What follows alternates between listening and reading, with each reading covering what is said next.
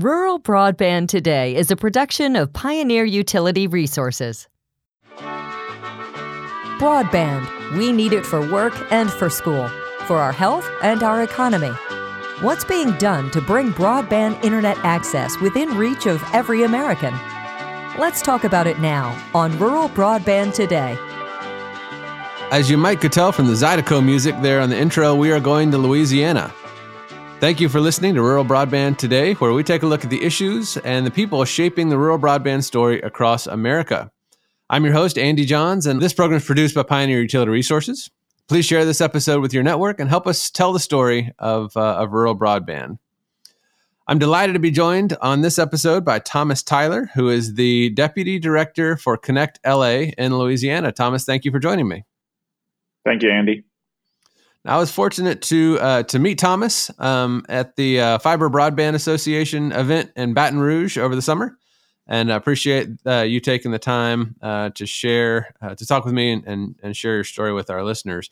Now, if any listeners out there um, saw gumbo in the title of the episode and uh, were here looking for talking about Cajun cooking, they're going to be disappointed because Thomas Gumbo means something different uh, in the context of, of your office. Tell us a little bit about what, what gumbo means. Sure thing, Andy. Yeah. So, uh, you know, last year we launched our first statewide broadband grant program uh, with the acronym GUMBO. So that stands for Granting Unserved Municipalities Broadband Opportunities. Uh, from what we have heard, it is the best named uh, program uh, across the country. Everyone has is very impressed with it, and uh, all, everybody wants a, a, little bowl of gumbo. You know, so there you go. Uh, in, in an industry full of acronyms, uh, you know that one's correct. head and shoulders above every all of them. Yep. Very easy to remember. Yep. So with that program, um, you know, my perception from talking to folks around the industry is just a couple years ago, um, Louisiana was was behind there were a lot of states. You know, Minnesota was one of the leaders. Tennessee has done uh, very well, kind of moving moving things forward with a state you know broadband program. Um, but you guys have have shot past a lot of folks. I was at a big broadband conference out in Las Vegas uh, last week, and somebody mentioned, um, you know, when they were talking about three states who were doing it right. Um, they talked about, I think it was Minnesota, Georgia, and Louisiana. So you guys have gone, at least in my perception, you guys have gone from being behind to being one of the leaders um, in this office in, in a program like this. Is that a fair assessment? Uh, from what we hear, it is. You know, and for an office that's rather young, you know, we really, you know, it was it was formed in, in 2020, but it really got stood up in March of 2021. Um, I came on in June of 2021, and really, our you know our our mindset was to to look around the country and see who was doing things right, and uh, try to try to mimic that and, and, mirror what others were doing to to bring it to uh, to Louisiana and add our own flavor. Uh, I think a big key portion of why we've been so successful and why we have uh, gained such notoriety around the country is you know the support you know that we have uh, across the state from from a local level to you know statewide elected official level, uh, level up to our governor. So you know everybody uh, everybody recognizes the need for uh, broadband connectivity across our state and that that's part of why uh, we've had such good success with uh, our our office and our program thus far. Now let's set the scene for folks about um, broadband access in Louisiana. When uh, you know, looking at the stats, you guys are number 18, at least in 2021. You're number 18 in terms of access to gigabit infrastructure uh, among states, and you're number 30. Uh, same time frame, 2021. Louisiana was number 30 um, overall in internet access, um, ranking the states. So um, st- set the scene for us a little bit. What what does connectivity look like um, in Louisiana right now? Uh, you know, it, and I would I would imagine those rankings are somewhat overinflated. It, it's pretty abysmal. You know, I mean, uh, you can see the map behind me. It's got a lot of red dots on it where we visited across the state. You know, a, a key part of what we do is stakeholder engagement and, and having discussions with uh, local leaders, municipal leaders, even you know uh, residents where they are. You know, it's it's part it's a key part of what makes us successful. And and the problem across Louisiana is widespread. Once you get outside of the major cities, you start to get to areas with legacy infrastructure and connectivity that you know may just not be there. There's a ton of citizens out there uh, that do not have good access to uh, high speed internet, and we're looking to remedy that with our grant program. So. Uh, not only is that a challenge, you know, just the access issue, but uh, we also, you know, have a digital literacy issue where uh, there, there's people outside in the state that you know do not have uh, the wherewithal or the device or the understanding to to get online and, and understand how it can uh, you know have a positive effect on their life. And and the last thing that I would say is a is a, a large hurdle to overcome is in regards to affordability. So. Uh, the, these are not new challenges. These are things that you know are seen across the country, and, and everyone's having to deal with in their own way. Uh, but from our perspective, th- those are key to uh, understanding and and helping remedy the situation. I mean, you know, we can we can provide broadband access to everyone, um, but if it's not affordable and it's not understood on how it can improve their quality of life, uh, it's not going to be helpful for those residents. So uh, those are some of the challenges that we're working through, and and you know, hopefully, we're coming up with good uh, forward thinking plans to deal with them. I'm really glad you touched on that that the adoption portion, not just building the network, but getting folks to to adopt broadband is so, so important. And uh, I'm glad that y'all are, are thinking in that direction. Now, you guys have done a good job um, of highlighting uh, the mix of broadband solutions um, in both bigger cities and small towns. Um, on on your site, as you've got different stories about some of those, um, you know, some of the solutions that that folks in Louisiana are uh, are doing to to bring that connectivity. What are some of the solutions that, that you've seen across the state that, that stand out to you? You know, it, it's really interesting because I mentioned like we go out and do these stakeholder engagement meetings and, and just go out and you know visit small towns across the state.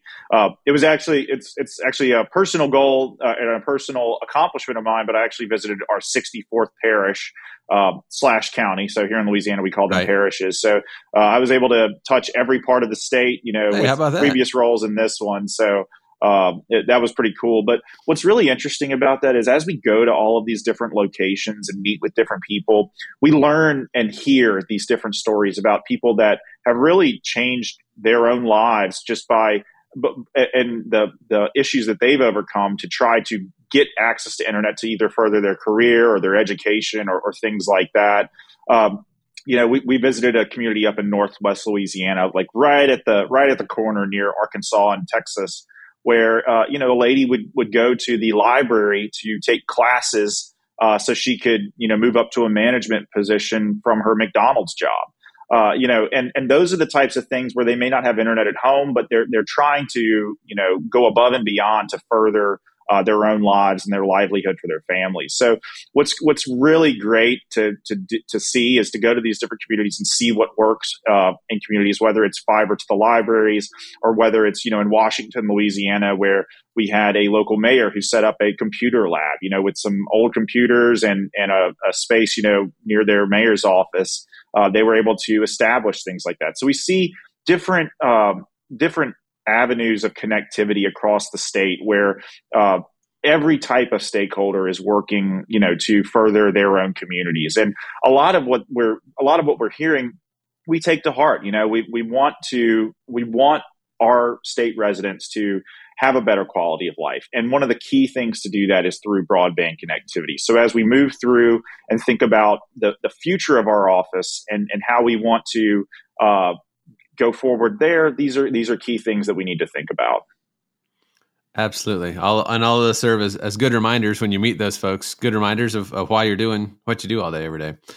Yeah. Couple, couple of major bullet points I want to bring up. Um, uh, so you guys were among the first batch uh, to receive approval from the U.S. Treasury um, for your plan to spend 176 million dollars from the American Rescue Plan. You guys were also um, maybe the first in terms of recipients um, from the bipartisan infrastructure um, bill and um, that, that, went into effect.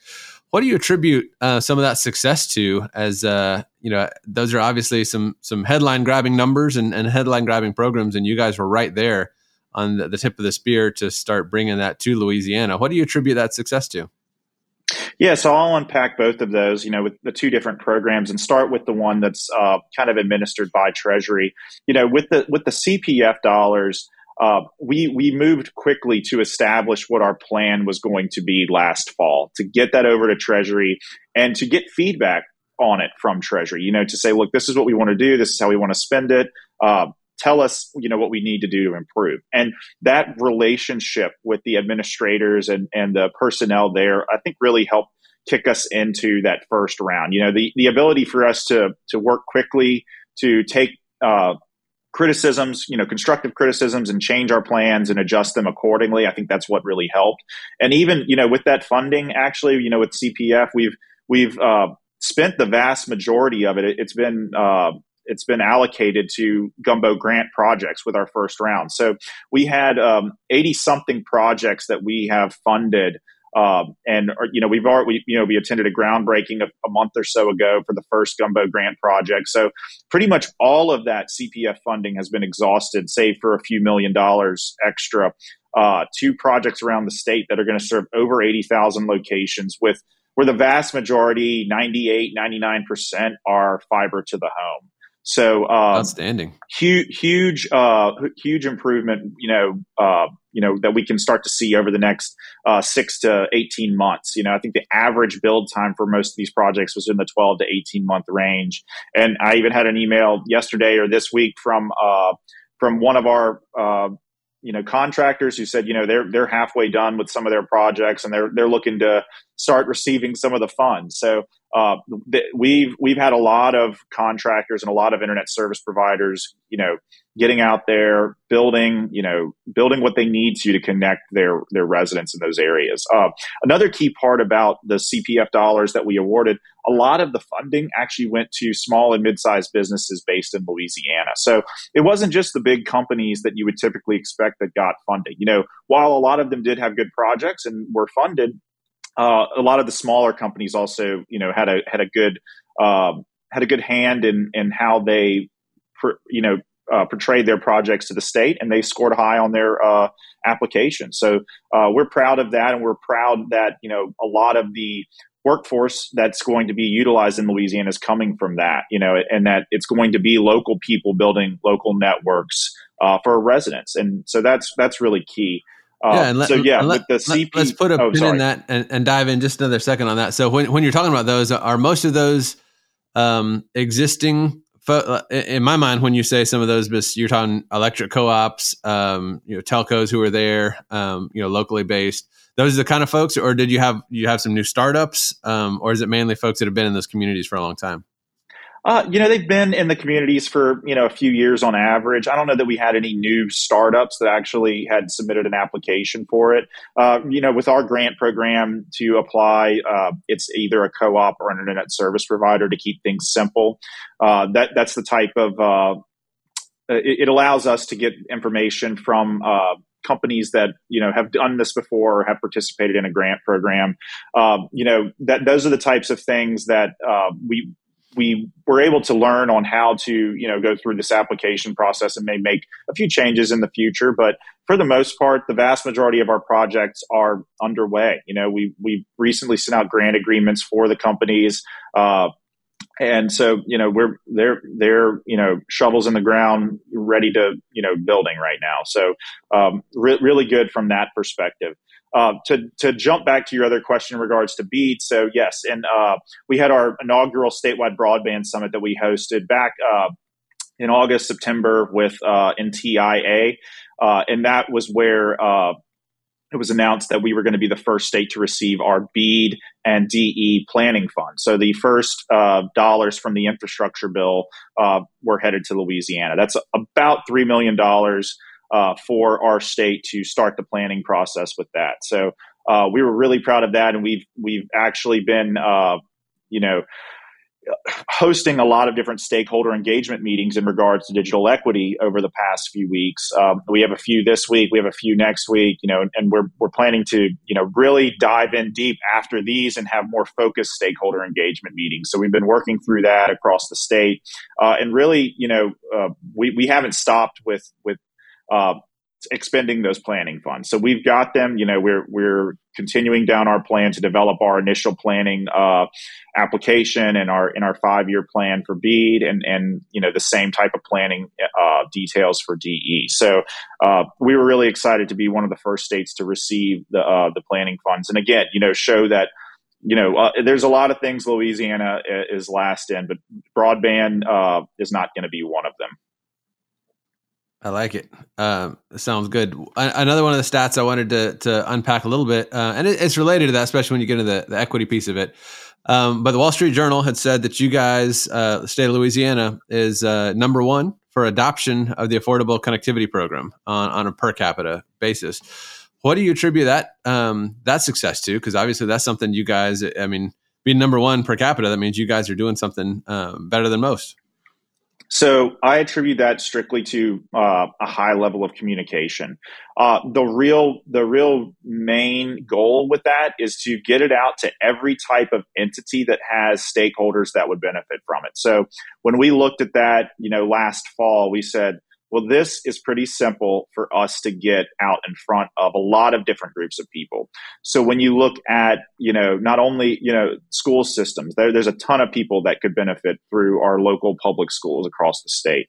Uh, you know, we wanted to get in front of uh, universities where they could also push it out to uh, recipients that would uh, benefit from it or would qualify for it. You look at your faith-based groups you look at you know your your community anchor institutions and even you know you you could you could dive in deep and go to your municipal leaders and say look you guys need to get this out to your stakeholders to your uh, to your groups and let them know that this is available. So i really attribute the the gain in that to uh, a high level of customer or a high level of consumer engagement and a high level of communication across the state uh, from all types of different entities that would have a group that would qualify for it. That sounds like an excellent approach. Uh, really hitting some of the the folks where communities already exist um, to to reach out. I've got got two last questions for you. Um, let's let's get out the crystal ball. Um, let's look ahead. So, what are you guys working on? Obviously, there there's a whole lot more coming with BEAD when we get into next year. Um, but uh, what are you guys working on, and and where do you what do you see? Uh, on the horizon, uh, looking ahead for broadband, e- either specifically in Louisiana or just uh, across country? Yeah, so I mean, I, I think that there's a, a, few key things that we're working on uh, currently. You know, BEAD and digital equity planning are our uh, main goals right now. Uh, you know, we want to make sure that we have our digital equity plan drafted. We want to make sure our, we have our BEAD plans drafted uh, and we start having conversations with NTIA officials on what we want to do and, and how that's going to shake out. Uh, we're in the process of developing our own statewide broadband map and uh, look and using that to really assist us in our next grant round. So, you know, when Gumbo uh, version two or Gumbo round two or whatever you want to call it, uh, you know, when we launch that based on the BEAD funding, uh, you know, we'll we'll have some maybe some small changes based on what uh, you know what we've learned from the first round and what what uh, the requirements are for BEAD. Uh, but other than that, you know, we're, we're keeping it mostly the same. You know, we want participation from the providers. We want participation from municipalities. Uh, we want to make sure that we're connecting all of our uh, locations. You know, that we are going to serve every location with some form of broadband. So that's really our main goal moving forward.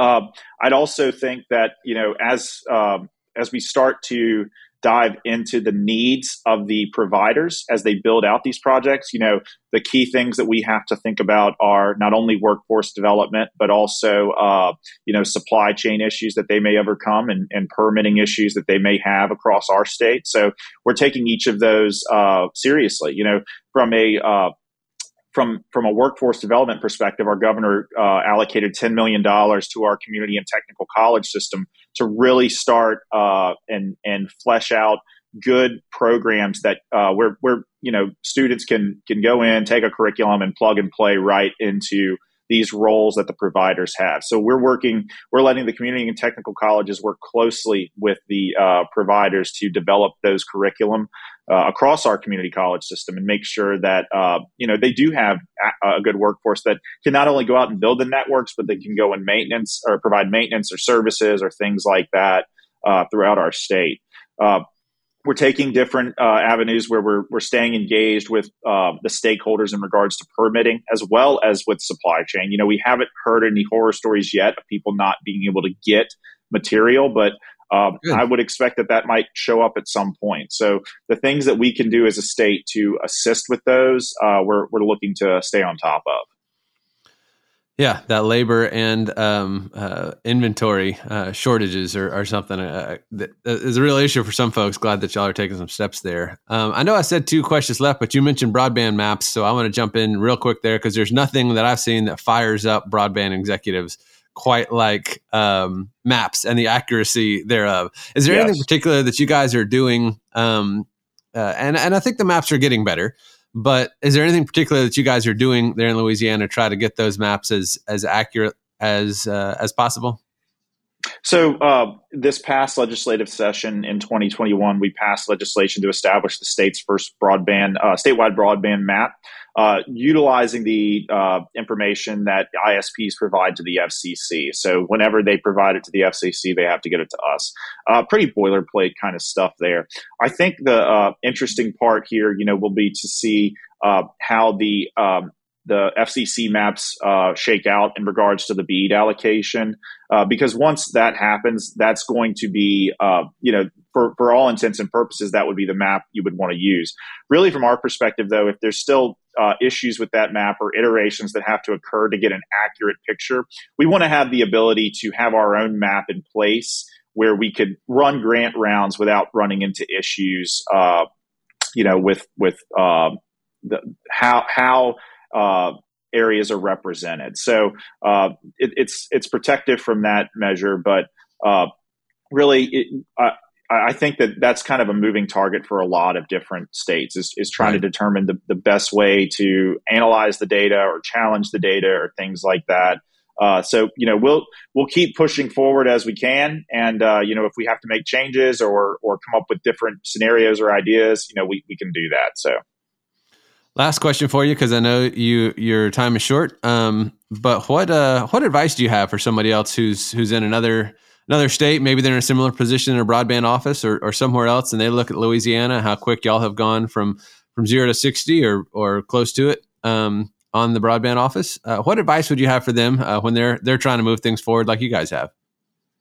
I, I think communication is key, and uh, staying uh, ha- having a good relationship with your key stakeholders across the state is important to have in place. Uh, you know, and a lot of what what is happening is not new. You know, you can reach out to us. You know, you, you can reach out to other states that are leaders in this space. You know, and and have discussions and ask questions. You know, there's no need to completely reinvent a lot of the stuff that we've done. You know, if if there's something that's working in Louisiana take it and and put it in and put it in place in your state. There's a there's a few states that are around our our, our state, you know, Texas, Arkansas, that are taking our plans and you know really putting them in place, you know, in in the best respect for their residents. So.